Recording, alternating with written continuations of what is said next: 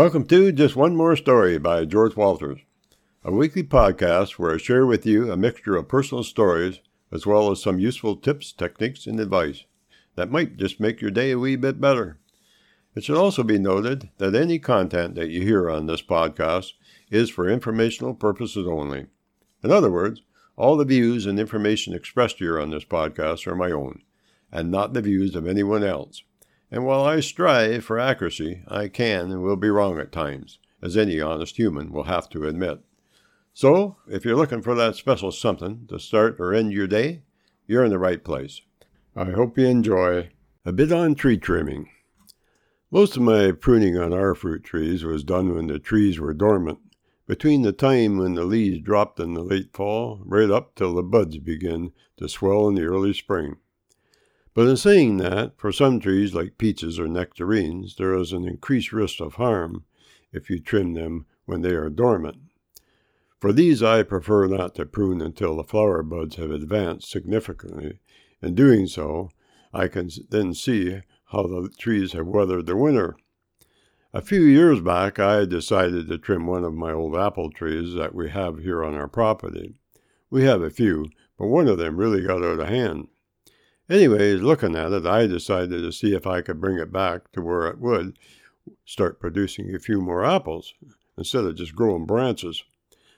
The first pruning, I cut off about three feet off the top, then moving along, thinning the branches throughout the rest of the tree.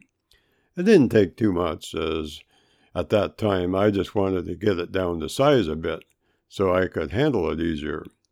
The following year, though, I took it a step further and got into trimming it properly. The first thing one has to do is to stand back and take a good look at the tree itself. Looking up the center, there is a main stalk, although once in a while you might come up against a tree that has more than one main stalk. If that should happen, pick the straightest one making sure that there isn't enough branches striking off from it. Once you have picked the nicest one, cut the other one off. Next, you have to look for any branches that are crossing over onto others and cut them off, as you don't need them rubbing together or touching each other. Then, look for the nice looking buds that are close together. They are the ones you want to keep, as they will be what gives you some fruit. At the end of each branch, about a foot long or so, will be new growth. This can also be cut off, unless you need or want a new branch to fill in somewhere. For most parts, I just cut them off, leaving the larger buds at the bottom. Once you have uh, this all done, look, at, look up at the top of the tree. In doing so, you will probably see a good amount of shoots sticking straight up. These, once again, are the all new growth and don't produce hardly anything. What I do with mine, I cut them off to where I can easily reach them with a stepladder. You might have to cut into the good branches a wee bit to get the tree down to size if it is overgrown, like I had to do. Once you have this all finished, step back and look at the tree again. It should be a lot more open looking, with no branches touching or crossing each other. I try to keep the branches going in a vertical direction. I would also like to take a minute and talk about your pruners. When buying a pair of pruners, you will need a long handled pair and a small handheld one. Make sure you buy a good pair, as you will have and need them for years. The best place to buy is to go to a nursery or a hardware store or a farm dealership and see what they have. Mine were made in Germany, and I have had them for over 50 years. I have trimmed thousands of trees and grapevines with them, and they still work like a charm. Also, pick yourself up a small hand file suited for the job, as you will want to keep them sharp. It is important that you have a nice clean cut to ward off disease. Another thing to remember is when you cut a branch or vine, always keep the flat side of your pruners to the main part of the tree or vine. So when you cut the branch, it makes a smooth cut with no nubs. For me, there is nothing worse than to see a tree or vine with a whole bunch of stubs sticking out.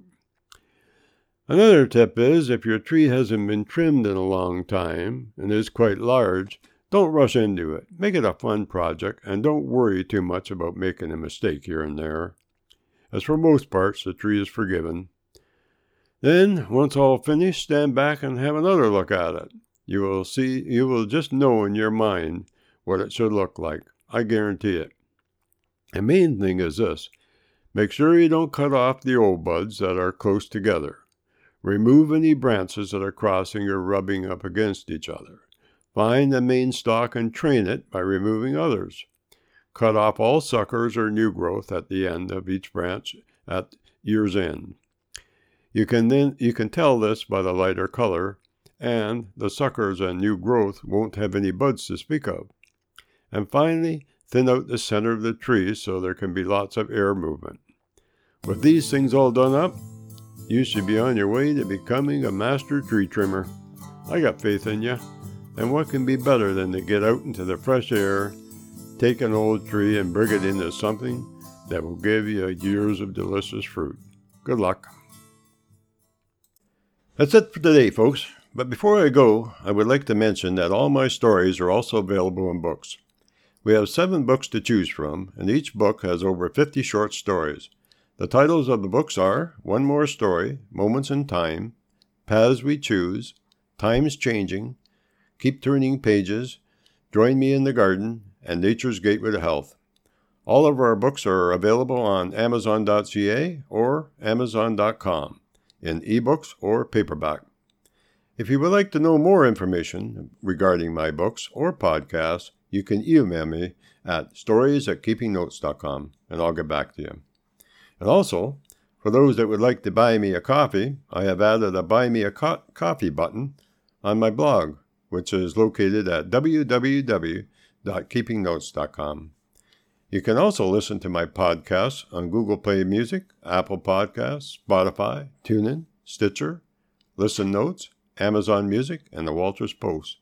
It is also on your Google Home smart speaker. Just say, Hey Google, play just one more story by George Walters.